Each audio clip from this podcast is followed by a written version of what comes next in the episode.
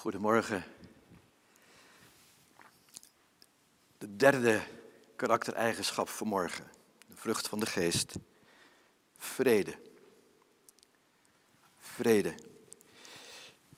Tot nu toe hebben we met elkaar liefde, vreugde gezien.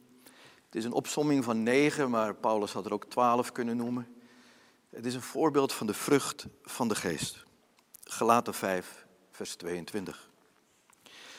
Laten we die woorden met elkaar lezen. Maar de vrucht van de geest is liefde, vreugde en vrede, geduld, vriendelijkheid en goedheid, geloof, zachtmoedigheid en zelfbeheersing. Tot zover. Ons gedeelte staat in een context, daar kijken we elke zondag naar. Maar nu even ingezoomd op de tekst zelf. Gelaten 5, vers 22. En ik zei het al, afgelopen zondagen keken we naar liefde en vreugde. Vandaag de derde karaktereigenschap. En we zoeken naar woorden om die vrucht ook een ander begrip te geven, wat de lading dekt. Je zou ook kunnen zeggen, de derde deugd vanmorgen. Dat woord deugd is ook een woord wat je zou kunnen nemen in plaats van karaktereigenschap. Kortom, het is een houding, een gezindheid. Er wordt in de Bijbel ook gesproken over de gezindheid van de Heer Jezus. Het is diep in je hart een gezindheid. En uiteindelijk de gezindheid van Christus zelf door zijn geest. Vanmorgen vrede. Nu voordat we inzoomen op vrede, eerst een woord over de geest. Ik denk dat velen van ons, als je zou vragen, wil je iets lezen over de geest, dat je niet direct het boek en de brief van de gelaten openslaat. En toch staat de Heilige Geest heel centraal in het boek, in de brief gelaten. In ons gedeelte in gelaten 5 stelt Paulus tegenover de vrucht van de geest de werken van het vlees. En dat gaat eigenlijk door de hele brief heen. Vlees wil zeggen ons eigen ik, onze eigen wil, onze begeerte, kortom het doen en laten van ons ik, ons ego. Wat zo makkelijk naar buiten komt, ook in de relatie met de anderen. Ik kijk even naar Femke en Tim. Uh, juist in de relatie tussen man en vrouw, juist in het huwelijk en daarom ook die pre-marriage wat belangrijk en het beste advies. Uh, in een hele korte zin is dat marriage is not to make you happy, it is to make you holy holy, waardoor de vruchten van de geest zichtbaar worden door diezelfde Holy Ghost, de Heilige Geest. Nu, als je je ik, je vlees, je eigen wil ongeremd zijn gang laat gaan, dan komt er uit die bron allerlei ellende voort. En Paulus geeft een hele opsomming van die ellende. Het is heel raar, we spreken vaak over de negenvoudige vrucht. Maar het is veel meer dan 9, 12, 15. Eigenlijk oneindig, want de geest is onbeperkt. En zo ook hier in Gelaten 5. Paulus geeft een hele opsomming van ellende die voortkomt uit de ongebreidelde, ongeremde ik in vers 19 tot 21. En afgelopen week hebben we daar de hele lijst met elkaar doorgenomen en gelezen van ontucht tot slempartij. En of die lijst nog niet lang genoeg is, voegt Paulus er een enzovoort enzovoort aan toe. Het is maar een voorbeeld. Hij had er eh, bladzij na bladzij over kunnen schrijven wat er allemaal gebeurt als die ik ongebreideld, ongeremd zijn eigen gang gaat. En al die ellende bij elkaar noemt Paulus de werken van het vlees. Het ik-gerichte vlees. Het vlees wat op zichzelf wil staan, wat zegt ik kan het, ik wil het en ik ben belangrijk. Het woord ego zou je er ook voor in kunnen vullen. En dan kun je allerlei andere uh, achtervoegsels nemen als egocentrisch, egoïstisch en al die dingen waar het ego zijn rol pakt en heel graag pakt. En dan in vers 22. Daar stelt Paulus dus de werking van de geest tegenover deze werken van het vlees.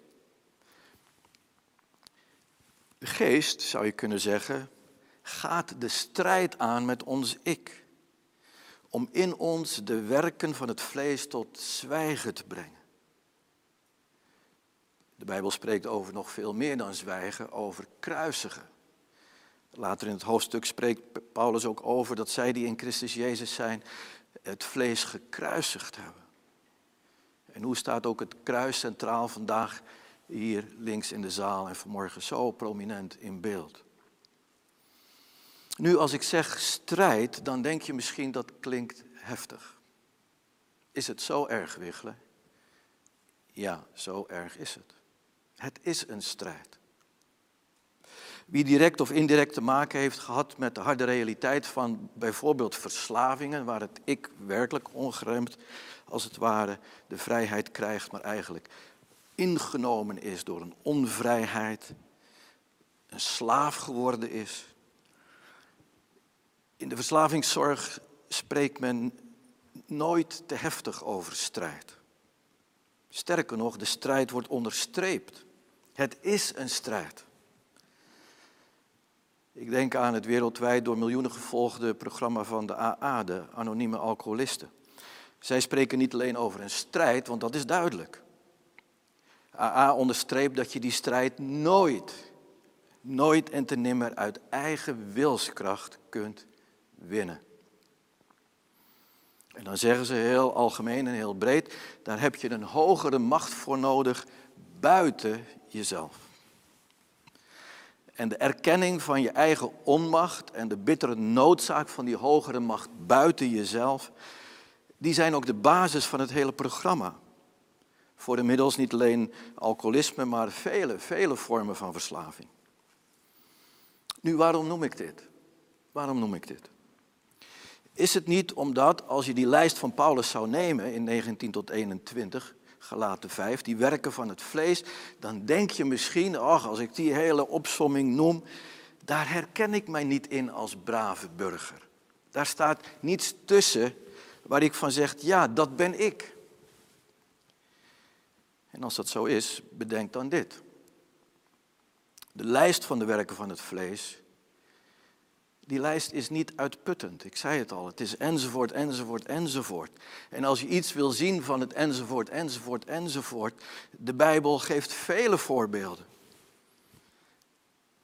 En ik denk, als je echt eerlijk met jezelf wil zijn, en je vindt de opsomming in gelaten 5 een te heftige uh, opsomming, uh, waar je je niet in herkent, lees dan maar een paar bladzijden voor of daarna of een andere brief en je zult jezelf misschien veel sneller tegenkomen dan je lief is.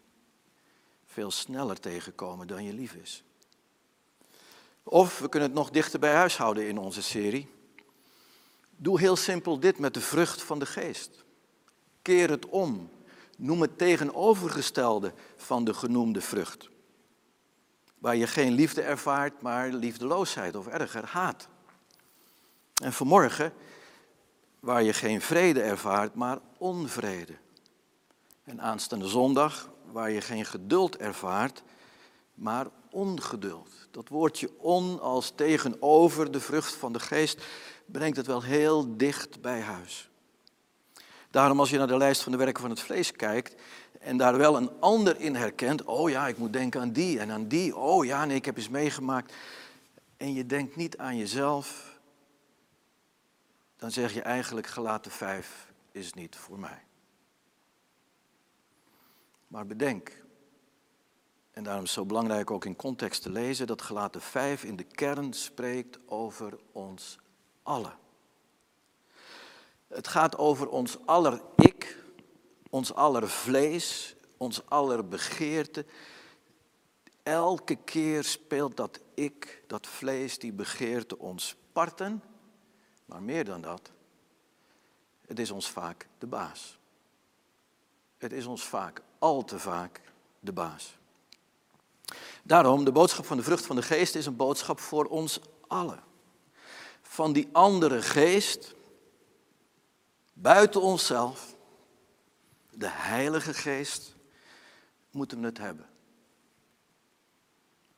Willen we de strijd met ons ik overwonnen zien. En dat is wat Paulus ook betoogt. Hij betoogt het in de hele brief. Niet alleen in gelaten 5, ook de gedeelten daarvoor. In feite, in Gelaten 5 begint hij met een conclusie in vers 16. In vers 16, dus voor 22, zegt hij dit. Ik zeg u dus, conclusie, laat u leiden door de geest, dan bent u niet gericht op uw eigen begeerte. Een oudere vertaling zegt het zo. Dit bedoel ik, dus hij heeft al een heel argument gehad. En dit is mijn conclusie, ik zal nog even samenvatten. Dit bedoel ik, wandel door de geest en voldoet niet aan het begeren van het vlees. Nou, concreet voor het onderwerp van vanmorgen dit. Wil je vrede? Laat je leiden door de geest. Dan ben je niet gericht op je eigen begeerte en dan voldoen je niet aan het begeren van het vlees. Het heeft dus alles te maken met waar je je ogen op richt. We hebben vaak in de Meerkerk gezongen en we zullen het in deze serie ook nog wel zingen. Richt je oog toch op Jezus. Maar hoe vaak richten we ons oog niet op onszelf of op de ander? En hier zegt Paulus hetzelfde. Je mag je ogen richten op Jezus, je mag je ogen richten op de Vader. En hier zegt hij, richt je ogen op de Geest. Laat je leiden, want dat leidt je af van je ogen gericht te houden op jezelf en op de ander. Nu, als we vanmorgen spreken over vrede, over welke vrede hebben we het dan? Vrede in de Bijbel is voor alles een diepe vrede in ons hart. En die wordt ook genoemd de vrede van God. De vrede van God. Billy Graham in zijn bekende boek Vrede met God benadrukt dat de vrede van God begint met het ontvangen van de vrede met God. Het is goed tussen God en mij. In Jezus Christus is de barrière van zonde en vijandschap en alles wat ons maakte tot een mens gescheiden van God, is opgeheven. En in Jezus Christus hebben we vrede met God gekregen. En die vrede met God is de bron waaruit de vrede van God tot ons komt. Zo begint Romeinen 5, vers 1 ook. Wij dan gerechtvaardigd uit het geloof hebben vrede met God door Jezus Christus onze Heer. En dit innerlijk werk van God is de verandering dus van het hart. Een nieuw hart. Het stenen hart is een vlezen hart geworden. De oude natuur is een nieuwe natuur geworden. Waar we eens geboren werden van onder, zijn we nu geboren van boven. Wedergeboren door de geest. En dat nieuwe hart, die verandering van dat nieuwe hart brengt ook een karakter voort. Het karakter van de vrucht, niet van mijzelf, mijn ik, maar de vrucht van de geest. Nu, zoals het vlees van nature, dat is dus die oude natuur, bij default zouden we kunnen zeggen, uitmondt in de werken van het vlees, zo is er in ons hart een nieuwe natuur, een nieuwe bron, een bron met een hoofdletter. En uit die bron brengt de geest voort de vrucht van de geest. En die bron hebben we al eerder gezien, is Jezus, de wijnstok, zonder wie wij de ranken geen vrucht kunnen voortbrengen. Nu, als je de vrucht van die diepe vrede mist, komt dat, zegt Paulus, omdat je ik, je vlees, je begeerte, je de baas zijn en je niet geleid wordt, niet wandelt door de geest. En beide woorden, geleid en wandelen, hebben te maken met een levensstijl. En het is soms vallen en opstaan. Maar we mogen weer opstaan als we wandelen en zeggen, Heer, hier ben ik. Ik ben weer de fout ingegaan, maar ik heeft het weer overgenomen. Is me weer de baas geworden. Maar ik kom terug in verootmoediging en in schuldbeleidenis. En ik zeg, Heer, vul me met uw geest opnieuw.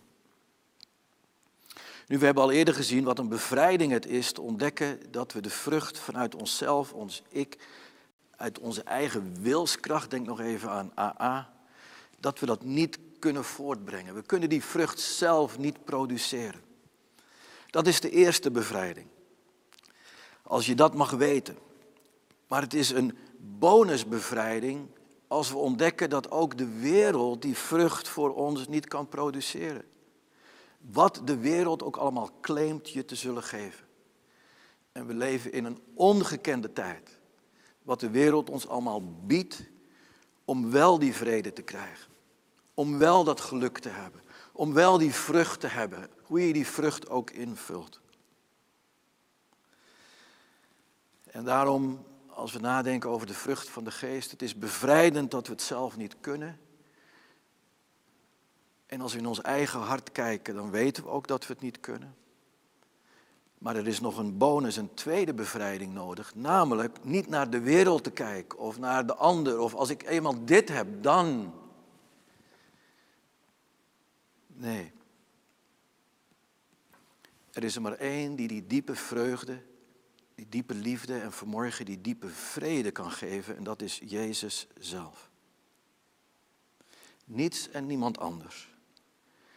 En om dat vanmorgen te onderstrepen, willen we luisteren naar een compilatie van woorden van Jezus zelf. Als je een rode letterbijbel hebt, een red letter Bible, dan is het allemaal rood wat je nu ziet als je Johannes 14 en 15 opslaat. En we willen luisteren naar een compilatie van Jezus woorden en Patrick zal ze met ons lezen. Ik laat jullie vrede na. Mijn vrede geef ik jullie, zoals de wereld die niet geven kan. Maak je niet ongerust en verlies de moed niet. Ik ben de ware wijnstok en mijn vader is de wijnbouwer. Jullie zijn al rein door alles wat ik tegen jullie gezegd heb. Blijf in mij, dan blijf ik in jullie. Een rank die niet aan de wijnstok blijft, kan uit zichzelf geen vrucht dragen. En zo kunnen jullie ook geen vrucht dragen als jullie niet in mij blijven. Ik ben de wijnstok en jullie zijn de ranken. Als iemand in mij blijft en ik in hem, zal hij veel vrucht dragen, maar zonder mij kun je niets doen. Ik heb jullie lief gehad zoals de Vader mij heeft lief gehad. Blijf in mijn liefde. En je blijft in mijn liefde als je je aan mijn geboden houdt, zoals ik me ook aan de geboden van mijn Vader gehouden heb en in zijn liefde blijf. Dit zeg ik tegen jullie, om mijn vreugde te geven.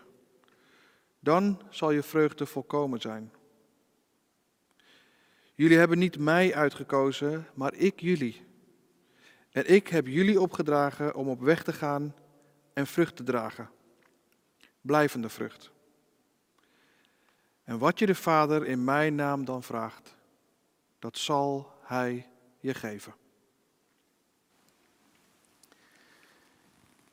Wat je de Vader in mijn naam ook vraagt, zegt Jezus, dat zal Hij je geven.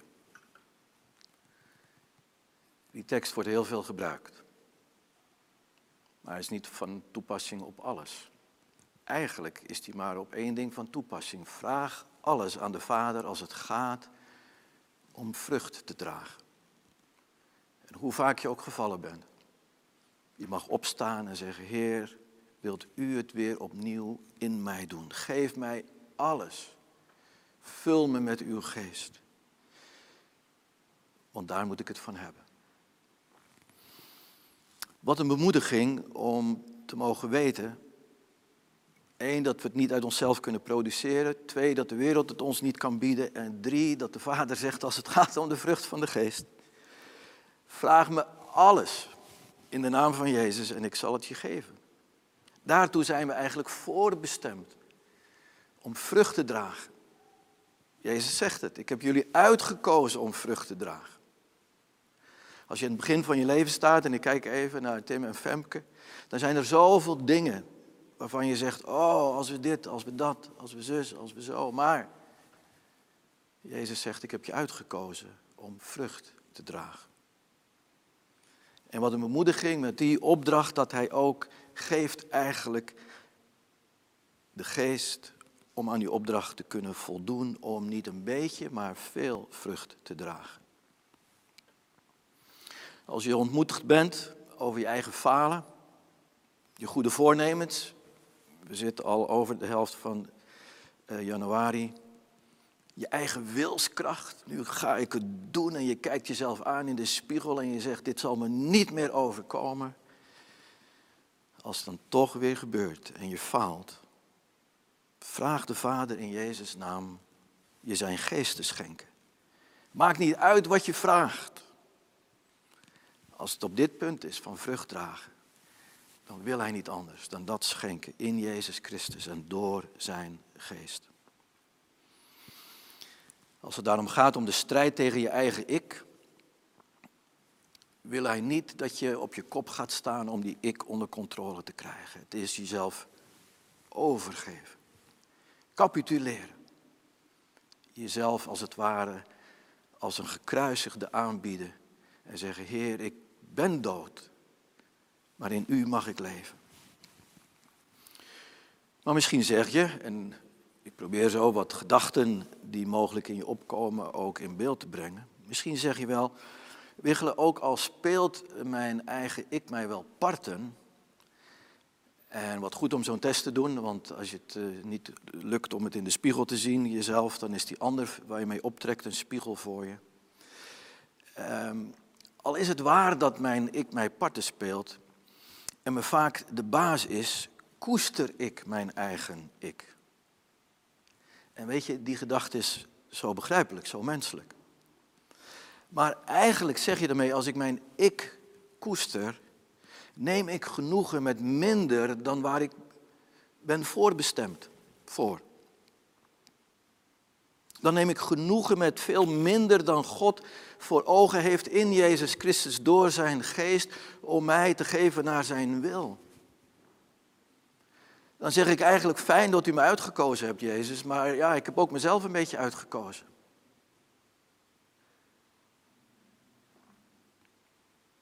En is dat niet vaak ons leven? Een beetje van magie en een beetje van God. Maar nee, daar laat gelaten geen ruimte voor. Daar laat Johannes 14 en 15 ook geen ruimte voor.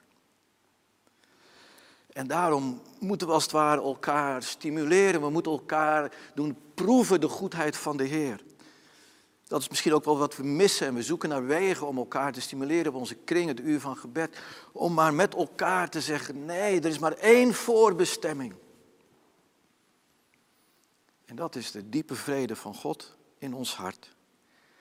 Die niet bij mezelf te vinden is, die niet in de wereld te vinden is, die alleen te vinden is inderdaad bij die hogere macht die uit de hemel is neergedaald. We hebben net kerst gevierd, Jezus Christus, de vredevorst.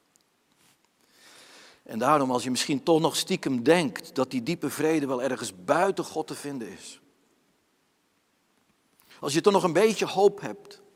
Dat als ik nu maar dit of dat krijg. Of, of, of als die ander nu maar. Of als ik maar de perfecte partner vind. Als dat je hoop is, dan heb je het woord van Jezus nog niet werkelijk ter harte genomen. Als hij zegt, ik laat jullie vrede na. Mijn vrede geef ik jullie, zoals de wereld die niet kan geven. Nergens te koop, nergens te krijgen. Daarom het hele doel van Johannes 14 en 15 is om ons te drijven in de armen van de Hemelse Vader. En het goede nieuws is daarom, en ik onderstreep het nog een keer, dat als we het Hem vragen, Hij het ons zal geven. Daarom eindigde de Bijbellezing ook met die woorden. Wat je de Vader in mijn naam vraagt, zal Hij je geven. Is dat niet geweldig? Wat we het meeste nodig hebben en niet zelf kunnen geven en wat de wereld ons niet kan geven, wil God ons geven. Hij zegt, kom maar.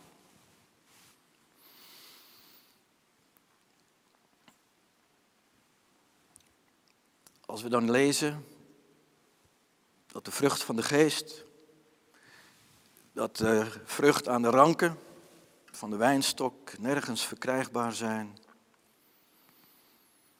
dan mogen we ons vanmorgen werpen in de armen van onze drie-enige God, Vader, Zoon en Heilige Geest.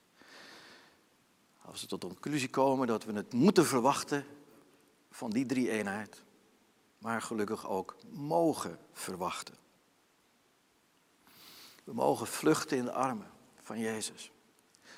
Als we kerst gevierd hebben en, en, en zo blij zijn dat Jezus gekomen is, laat hij niet voor niets gekomen zijn door te zeggen, ja maar vredevorst, een vrede die u alleen kan nalaten en niemand anders en ook de wereld niet. Vergeef me wanneer ik u voor de voeten loop, als het gaat om die vrede en die hoge roeping. En als we dan gaan naar de Hemelse Vader en bidden, dan zal die geen steen voor een brood geven. Geen slang voor een vis. Geen schorpioen voor een ei. Maar, zegt het evangelie, dan geeft hij de Heilige Geest voor wie hem daarom vragen. Vragen in gebed. We zeggen wel eens vragen staat vrij. Wel, hier, vragen staat vrij. God wil niet anders dan hem zoeken in gebed. In voorbereiding op deze zondag kreeg ik steeds meer het oude lied in mijn gedachten. Welk een vriend is onze Jezus. Het zegt nog in een beetje archaïsche taal, oude taal, dikwijls derven. Dat wil zeggen missen. Dikwijls derven, dikwijls missen wij veel vrede. Dikwijls drukt ons zonde neer, juist omdat we het al niet brengen in gebed tot onze Heer. Als we in onze Meerkijk 2.0 versie spreken over de drie V's, dan is de middelste V de V van verootmoediging. En deze preekserie, de vrucht van de geest, als we hem goed begrijpen en als we gelaten goed begrijpen, nog veel belangrijker, dan is het die V van verootmoediging die we onder ogen mogen zien. Als al die zonde ons drukt, als die vrede ons geroofd is en die we missen en derven, dan mogen we vol verootmoediging dit alles brengen in gebed bij onze Heer. En als we vanmorgen spreken over vrede, dan weten we dat misschien wel juist in deze tijd de vrede onder druk staat. Niet zoals 80 jaar geleden, in de tijd van de Tweede Wereldoorlog. Nu is er een andere strijd gaande, de strijd tegen corona. Het is vandaag precies tien maanden geleden dat we de eerste zondag niet bij elkaar konden komen. Een lege zaal zoals vanmorgen. En in die tien maanden zijn we pittig geconfronteerd met het derven, het missen van vrede. We zien de onvrede in de samenleving toenemen. Patrick heeft gebeden voor dichtbij hier, onszelf, ons land en onze regering, de wereld waarin we leven. Maar niet alleen buiten onszelf, dichtbij en veraf, maar ook gewoon tussen de muren en de op de vierkante meters van onze lockdown speelt ons ik ons steeds meer parten dan ons lief is. Met alle onvrede of erger van dien. Patrick noemde het al en ik wil het ook zeggen. Dank Henrike. Henrike Brusset, hoofdkinderwerk, voor de open en eerlijke video in de recente weekinfo, hoe jij zo menselijk en zo begrijpelijk iets vertelt van de moeite en de zorg en de strijd en ook soms de onvrede. En wat er allemaal met je gebeurt in de lockdown, scholen dicht, je werk en alle borden die je maar in de, in de lucht moet houden, geacht wordt in de lucht te houden. Wat hebben we onze hemelse Vader nodig om te midden van al dit wat ons drukt en onvrede geeft, om Zijn vrede te ontvangen. Ik wil eindigen met een Bijbelvers dat velen kennen, sommigen uit hun hoofd. Dat gaat over vrede en dat Bijbelvers kunnen we nooit te veel horen, maar zeker nu niet. En ik bid zo dat dit Bijbelvers, wat je misschien wel kent, misschien wel uit je hoofd, dat dat vanmorgen verdiept en verrijkt mag worden. Door wat we vanmorgen gedeeld hebben en al gedeeld hebben in de preekserie en nog gaan delen. Het bekende Bijbelwoord is Filippenzen 4, vers 5b tot 7. En Patrick zal het voor ons lezen. De Heer is nabij. Wees in geen ding bezorgd, Maar laten bij alles uw wensen door gebed en smeking met dankzegging bekend worden bij God. En de vrede van God, die alle verstand te boven gaat, zal uw harten en gedachten behoeden in Christus Jezus. Bekende woorden. Vaak beginnen we deze tekst met vers 6. Wees in geen ding bezorgd. Dat is geen goede start. Want dan beginnen we bij onszelf. Dan beginnen we bij onze zorg, ons probleem van bezorgdheid. Maar de sleutel, de sleutel van dit gedeelte ligt hem juist in het laatste deel van het voorgaande vers 5. Namelijk, de Heere is nabij. Daarom zouden we dus moeten lezen, de Heere is nabij, wees in geen ding bezorgd. Juist te midden van die bezorgdheid, waar je geen vrede kent, waar je ik met je aan de haal gaat, misschien wel je de basis, waarin je hart allerlei gedachten en, en, en, en, en, en, en je hartsgevoelens alle kanten opvliegen, daar is er één rots, te midden van al die golven. En dat is de Heer. En die rots is niet ver weg, nee, de Heer is nabij. Hij is Immanuel, de vredevorst. Hij is bij je, hij is met je, hij is voor je, hij is in je. We moeten de tekst dus zo lezen. De Heer is nabij, daarom weest in geen ding bezorgd. En dat is nu precies de volgorde van de woorden van Jezus in Johannes 14. Als je dat eenmaal gaat zien, dan herken je het in de hele schrift. Als Jezus zegt, ik laat jullie vrede na, waar begint hij? Hij begint met zichzelf, de vredevorst. Ik laat jullie vrede na. Mijn vrede geef ik jullie, zoals de wereld die niet kan geven. Maak je daarom niet ongerust. En verlies daarom de moed niet. Wie God is en voor ons wil zijn, gaat altijd vooraf aan onszelf en onze noden. God is altijd de eerste. Hij komt tot ons voordat wij tot Hem komen. En dan zijn we weer terug bij ons probleem. Onze harten, onze gedachten zijn van nature bij default altijd als eerste gericht op onszelf en de omstandigheden. En het is nu precies daarom dat Paulus de gelaten oproept. En niet alleen hen, ook ons. U, jou, mij. Laat u leiden door de geest. Dan bent u niet gericht op uzelf. Dat is de sleutel van de vrucht van de geest. Laten we bidden.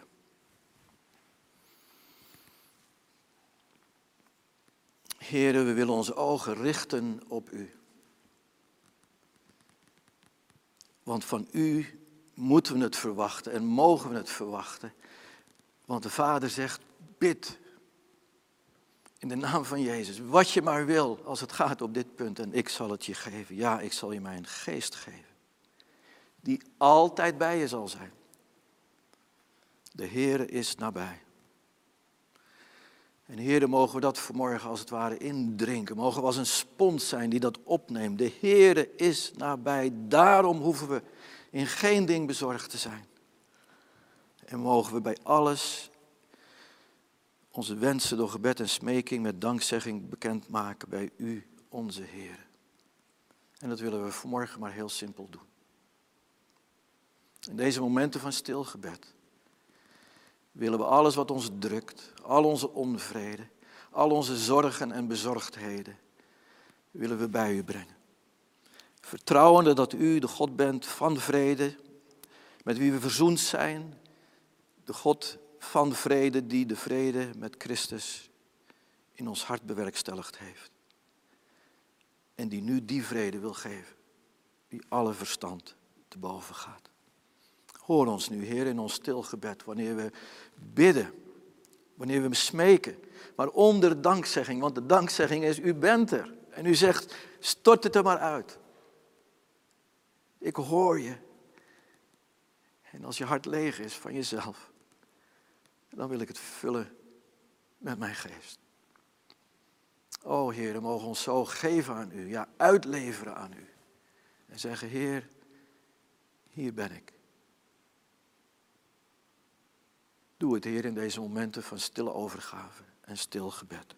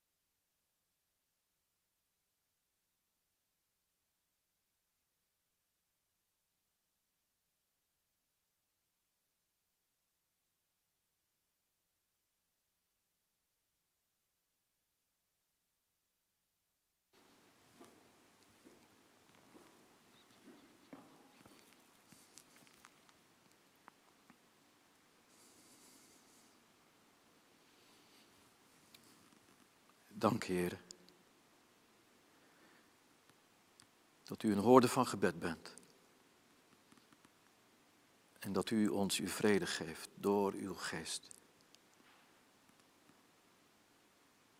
In Jezus' naam.